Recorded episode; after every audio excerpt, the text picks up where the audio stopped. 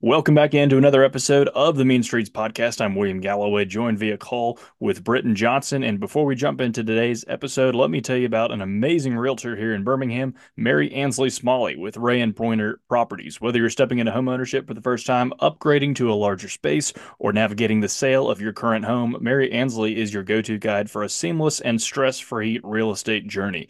A native of the mean streets herself, Mary Ansley has a deep knowledge of Birmingham's hottest and most desired neighborhoods and is committed to turning your real estate goals into reality. Ready to make your move? Call or text her today. Mary Ansley Smalley, 205 276 6438. 205 276 6438. Britton Johnson, 33 is the number of this podcast. And I'm not talking about what series podcast we've done in the Mean Streets or the Galloway. I am talking about missed three pointers for Alabama last night. That's right. They missed 33 three pointers on 48 attempts, which means they hit 15 in a dominating game over Mississippi State, 99 to 67. What a week for Alabama basketball. Big win on the road. Let's get your reaction jumping right into it. Big win over Georgia on the road after looking horrible, and then a dominating game over Mississippi State. Alabama probably could have scored 130 points. This is the type of week that wins you a league.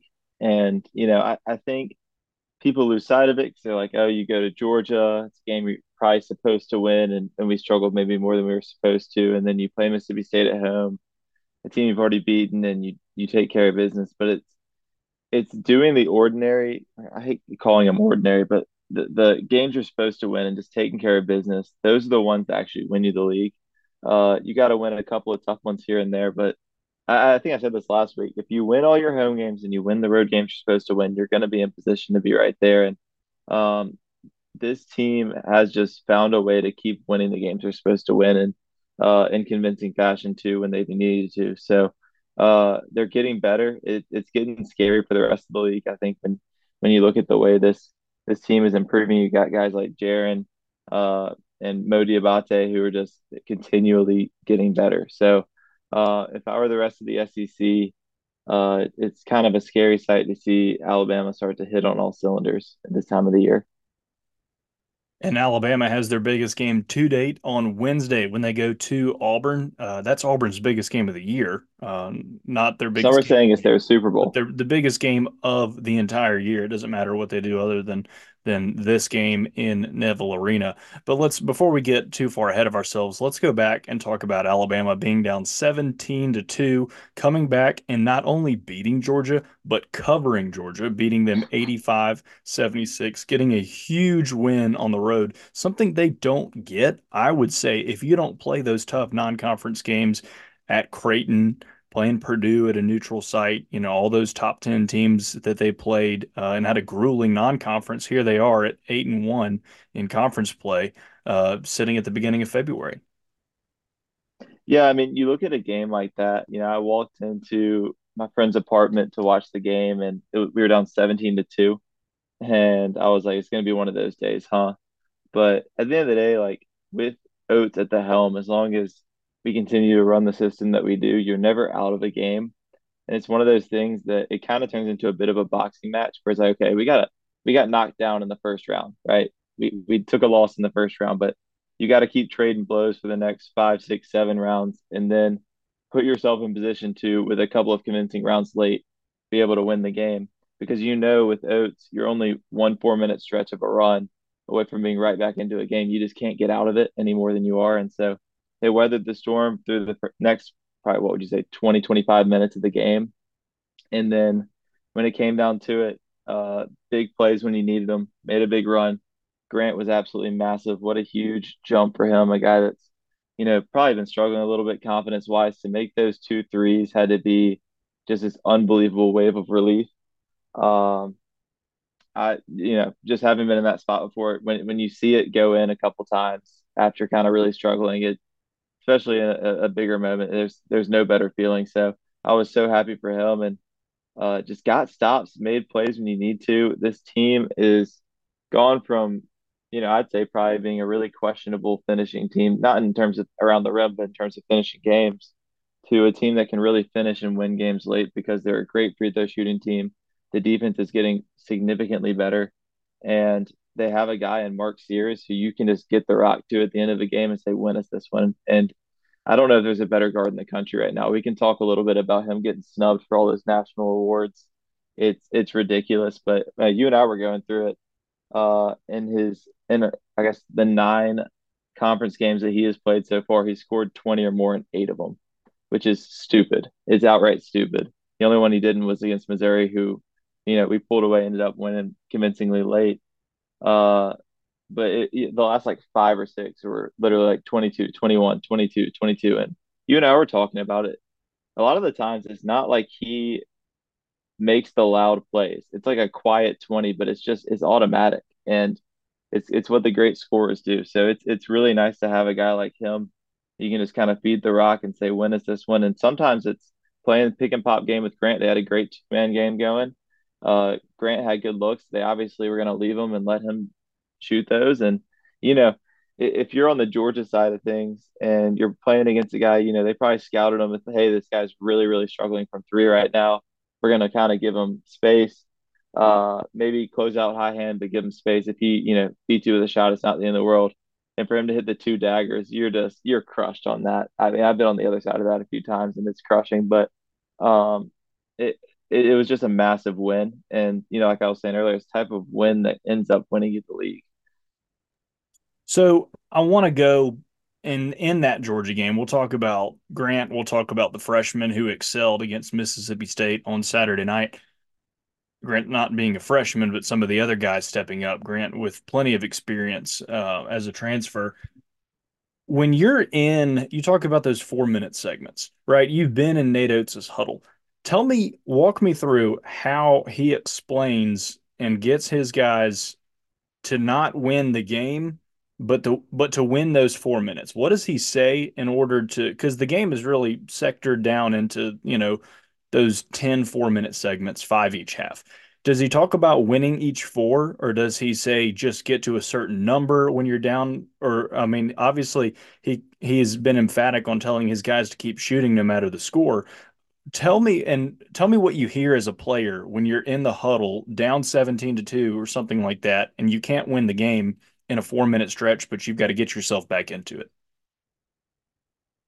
Yeah, I mean, I've heard it both ways uh, with the different coaches that I've had. Uh, Oats is big on the four minute wars. You know, that's it, we'll do four minute war scrimmages, six minute war scrimmages. So, you know, when it gets down to, especially when it gets down to winning time, it kind of turns into like, hey, this is what we've done forever. But when you get down early, it, it's so important to not have the mindset of we need to all get it all back right now because that's when you end up kind of going back to the boxing thing, overextending a little bit, trying to make the knockout punch, and then you end up getting knocked out, right? Um, but in basketball terms, you got to look at it as we'll get in the huddle and say, hey, let's get a kill right here. Kills three straight stops. If we get three straight stops and get a score or two and just start slowly chipping away at it, you know, all you need is to be within striking distance late and you can win the game. You know, Bucky would always say something along the lines of we we get down like 20 points in a game.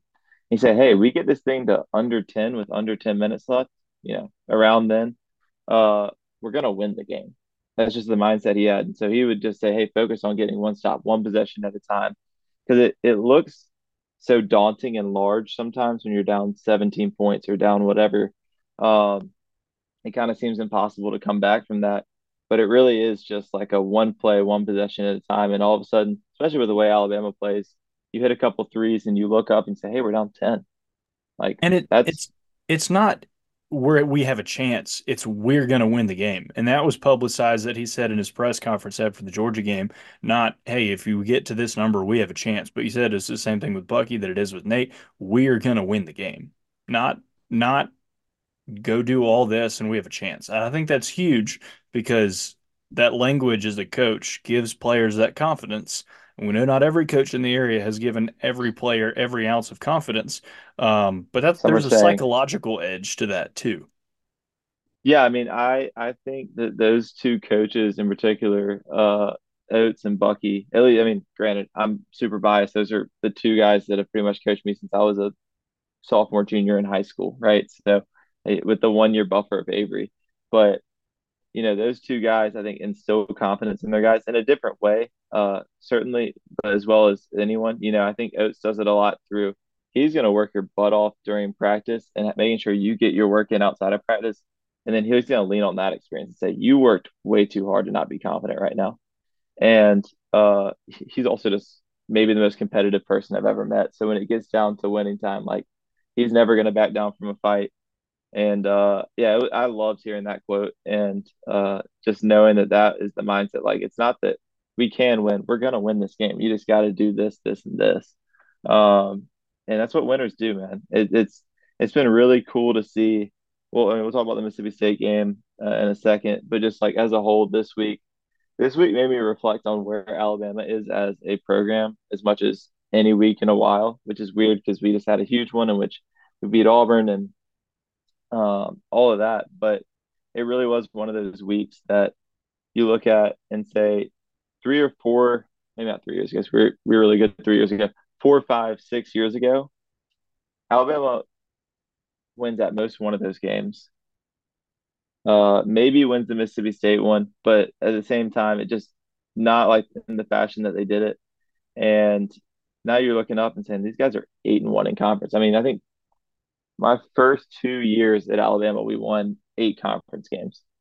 You're eight and ten, and we were already there. And it's the, I guess, yesterday would have been the day we accomplished that, and it was the third day of February. So it's just the program is in a completely different place than it was even when you know Nate took over. Um, and so that's just such a testament to what he has built there, the culture he's built there, and and I don't think it's going in, away anytime soon. You know, you look at the guys coming in next year.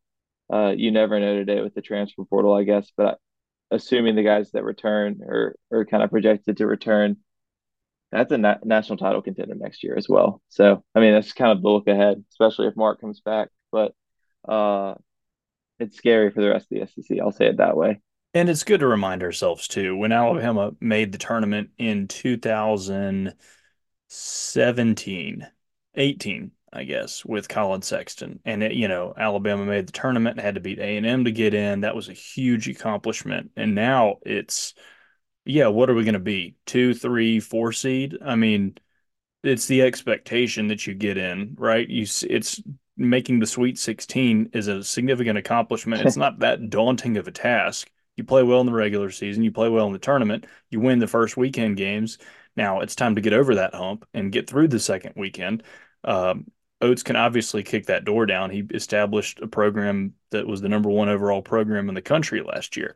So it's just a matter, and I think you look at this year's roster, and I'm not over predicting or over expecting things, but I, you know, you got Sears averaging 20 a game in conference play. You had guys step up against Mississippi State. I mean, Jarin Stevenson was four of six from deep. Alabama didn't get to the line, but 10 times made all 10 free throws.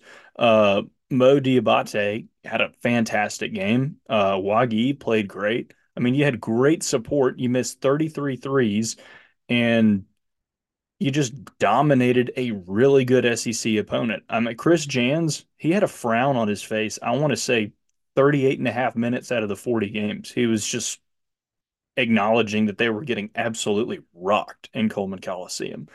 And that was about as complete of a game as we've seen from Alabama, but it wasn't I mean, it was it was it was complete in that they played well and on both sides of the floor. Um, and it still felt like there was more to be desired from that Alabama team. They could have won it three different in three different styles yesterday. Um, so that's just to me been very impressive when you look at the growth and the trajectory of the program. Not to give unrealistic hope or expectations to Alabama fans, but this is a quality team. This is a quality program, and let's not forget traditionally Alabama's second winningest program in the league. Um, who knows how long John Calipari is going to be around Kentucky? You know, I mean, he's not having the sustained success that Oats has had in recent years.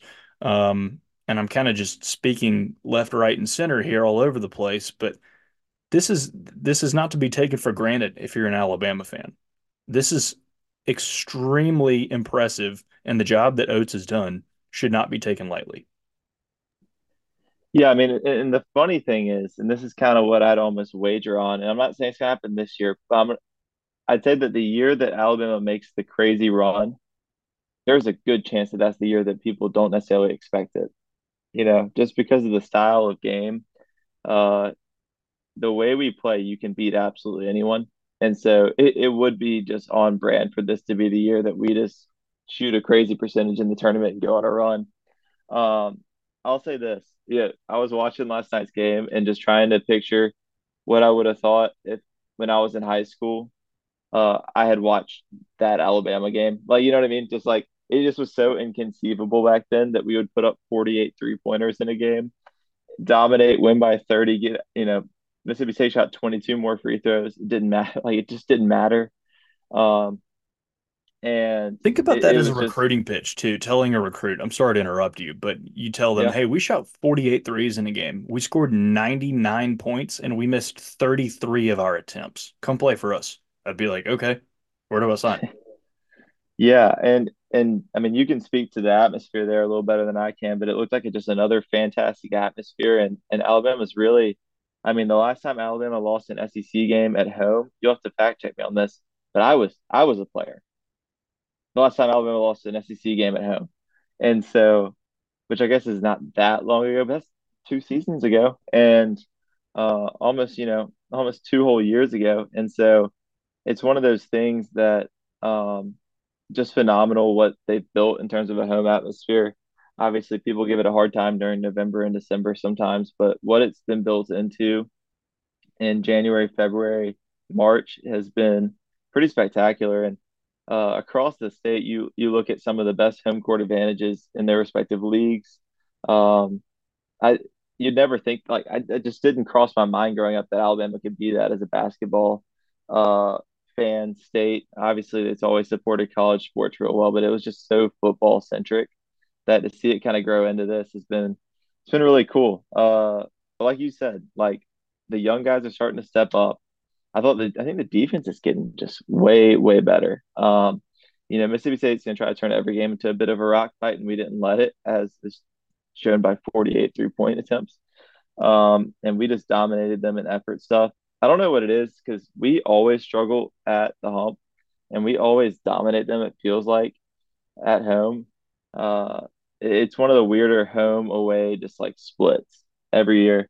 Um, but I shout out to uh, Kai Spears as well. I want to give him a quick shout out because uh, I actually saw him last week at the Memphis game and I was kind of giving him a hard time because I was like, bro, when you get in the game, you got to get your shots up.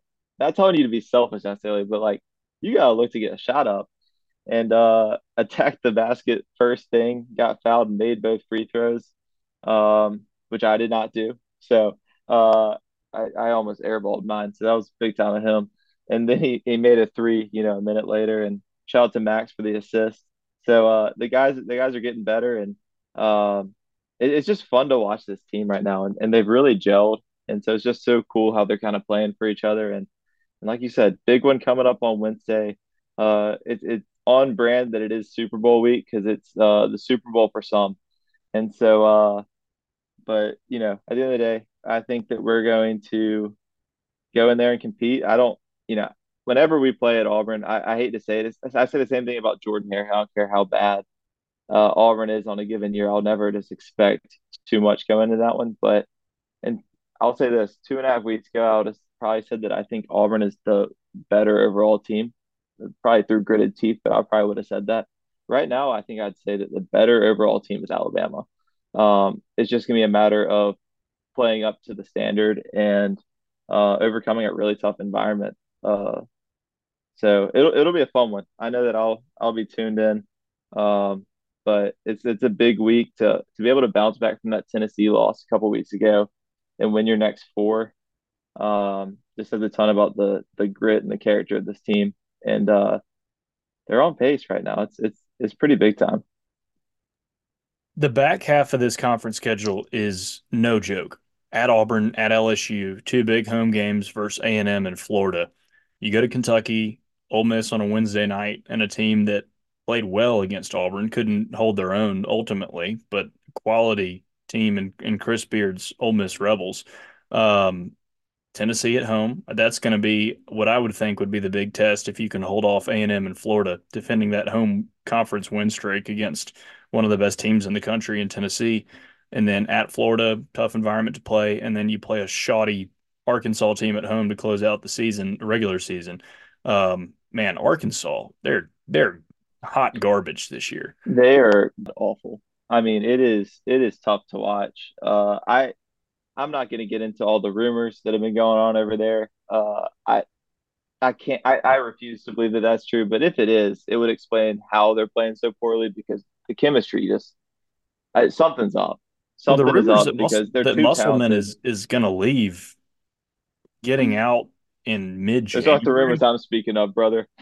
I know, but I mean, just let's let's be real here and talk about. all- I- Forget all the off the court stuff. When it comes out that your coach is interested in leaving and there's all these locker room questions. I mean, for a program that offered seemingly 80 kids a scholarship in the offseason last year, like they've buried themselves in a hole. They're not in a good position. They're not a good team. They can't win. Um, but they but they talk and their fans talk like they're one of the best teams in the country. well, And they've had success in the past, but they're just not what they say they are. well, look. Here's the deal with something like that is you know year after year, Muss has been able to you know he's called the importer, the importer. Like he brings in guys from the portal every single year to basically build the foundation of his roster. And at some point in time, you're going to get a, a roster that just doesn't gel. Like you can't do it every single year and expect consistent success. Uh, that's why you know it's great that we use the portal as a tool. I've seen Alabama do it. I've seen Samford do it. But the core of the program is still building through high school recruiting and getting your guys through that. And I think that that's so important. Um, obviously, you, you could argue that by saying, look at Mark Sears, look at look at Grant Nelson, look at those guys. But at the end of the day, like I know the way O's is aiming to build the program is through high school recruiting, and it's so that you don't just rely on basically bringing in a full nucleus of guys through the portal every single year.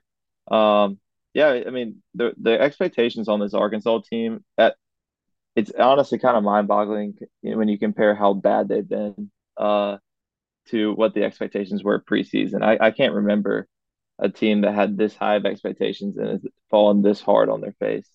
Um, now, I, I I'd be remiss if I didn't add that I feel pretty happy every time I watch them fail, and that uh, Muss is probably my least favorite coach in the SEC.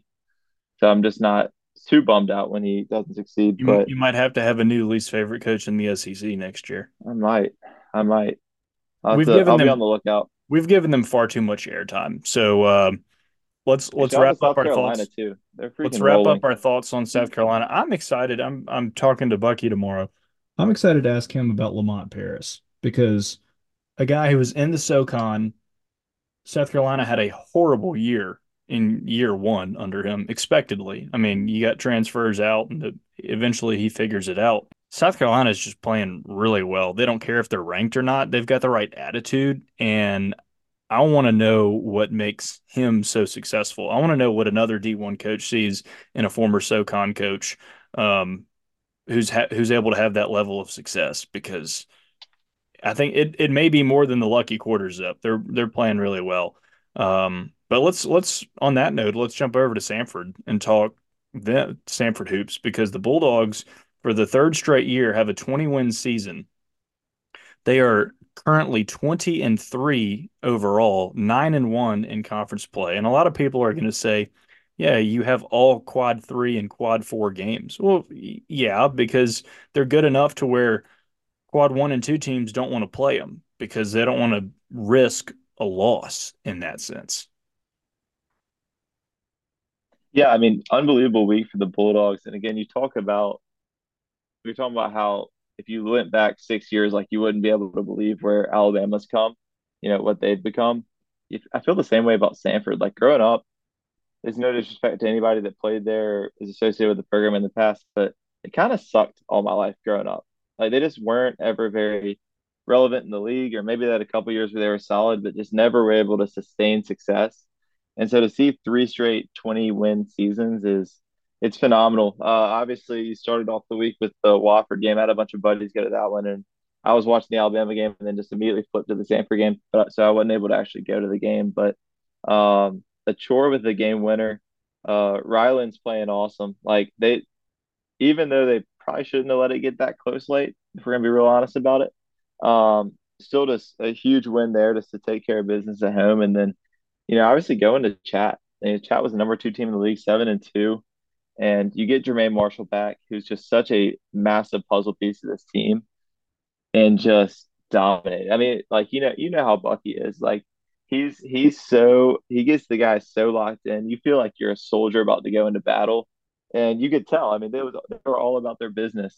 Uh, yesterday, absolutely dominated Chattanooga. Um, and you know they still had that hurdle to get over in in Furman, but uh, Furman six and three, they're eight and one. As it stands right now, they are the class of the SoCon, and they've been right there every year for the last couple years. Um, I think I saw something that was along the lines of 32 and six or 34 and six or something along those those lines of the last 38 SoCon games. Which again, if you had gone back five years, that seems inconceivable to even have a season. I think when two seasons ago they went 11 and 7 or 12 and 6 in league that was their record that was the best socon season they had ever had now it's 32 and 6 over the last 38 or whatever so uh, unbelievable bucky's built that into i think he is um, going to have big opportunities sooner rather than later um, and i hope for the city of birmingham's sake that uh, we, we can keep him for at least a few more years um, but he's going to be a really hot name in the in the national coaching search uh, before too long. And I think you and I have seen this coming for for years and years. I I, I knew if he ever got the chance in college, but even back in high school, it's like if he ever gets the chance in college, he's going to be phenomenal. And uh, you know, it always translates. So, by the by the way, I agree with you. I think we could have foreseen this coming, and not to say the audience "I told you so," but we we know it. We have seen it. We were a part of the program. You as you more recently, um, and seeing it at both levels. But on that note, let's let's close this out. Only a couple minutes left here. Nate Oats could possibly be his name could be thrown around, and I don't know if his agent's Jimmy Sexton or whoever it is, but he could get another contract extension at Alabama because you look at possibly Izzo retiring or Michigan getting rid of Juwan Howard. Um, you know, the call to come home could be very possible in the coming months for him. And so Alabama could sign him to an even bigger contract and a bigger extension, which I think would be a worthy investment.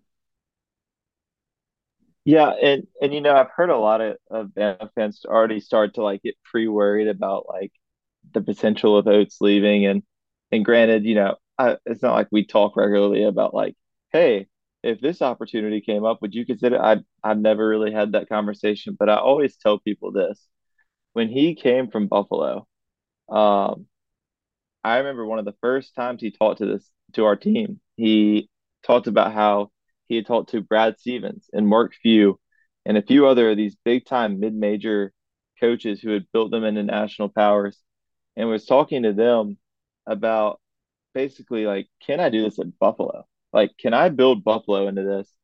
Um, and he really did not want to leave Buffalo. And, and obviously, Alabama is a huge step up from Buffalo. No offense to MACtion or Buffalo or anything like that, but just like the nature of a big SEC school. Um, but it was still that hard for him to take that leap. And I think that speaks to his loyalty as a person and uh, also just the fact that he has everything he needs to the year in year out build a contender at Alabama. And I think that's all he cares about. The dude is so competitive. Um, I think he's found a home in Tuscaloosa. The people love him here. Um, I don't see him going anywhere anytime soon. And uh, you know, if I end up being proven wrong, I'll be sad about it. But uh, I really think that he's built a home in Alabama, and I think that as long as he feels that he can uh, build a contender here, that I couldn't see any of that changing. Um, I think he's rooted in pretty deep. So I wouldn't I wouldn't get too worried if I was an Alabama fan about all this. Uh, there's going to be a lot of stuff thrown around. You know, you've seen it a lot in football the last few weeks, but it's everyone's real quick to make sure to be like, oh, let's throw this name out there, and nine times out of ten it amounts to nothing. So uh, don't get lost in the shuffle of it all. Nate has got to wait at least two and a half more years for you to graduate Cumberland so you can be his attorney and represent him in contract negotiations. Maybe you become his agent or something like that. Um, and you open a sports agency. Who knows? Maybe that's I wouldn't I wouldn't hate that. That wouldn't that wouldn't be the worst thing in the world. There there are worse gigs in life. All right, Mean Streets podcast uh, for the week of first for first full week of February. William Galloway and Britton Johnson. We appreciate you joining us on the Mean Streets podcast. Check us out on social media. We're going to hopefully have some more content coming in as we get into the February stretch of conference play here in college basketball. As always, we cover Samford, we cover Alabama, and we talk about everything inside the huddle that Britton's been able to see um, as a for, immediate former player, uh, college player for Samford as well as Alabama. We appreciate you joining us each week. Britton, take us home with the final word. Yeah, man, I know we don't have any home games coming up this week, but just when the opportunity arises, keep making Coleman one of, if not the best home atmospheres in the SEC. Um, it's so huge for building the brand, but it's been awesome to see and, and just so encouraging for me. So, uh, roll tide and let's let's win this IBOB. How how about we sweep them? How about it?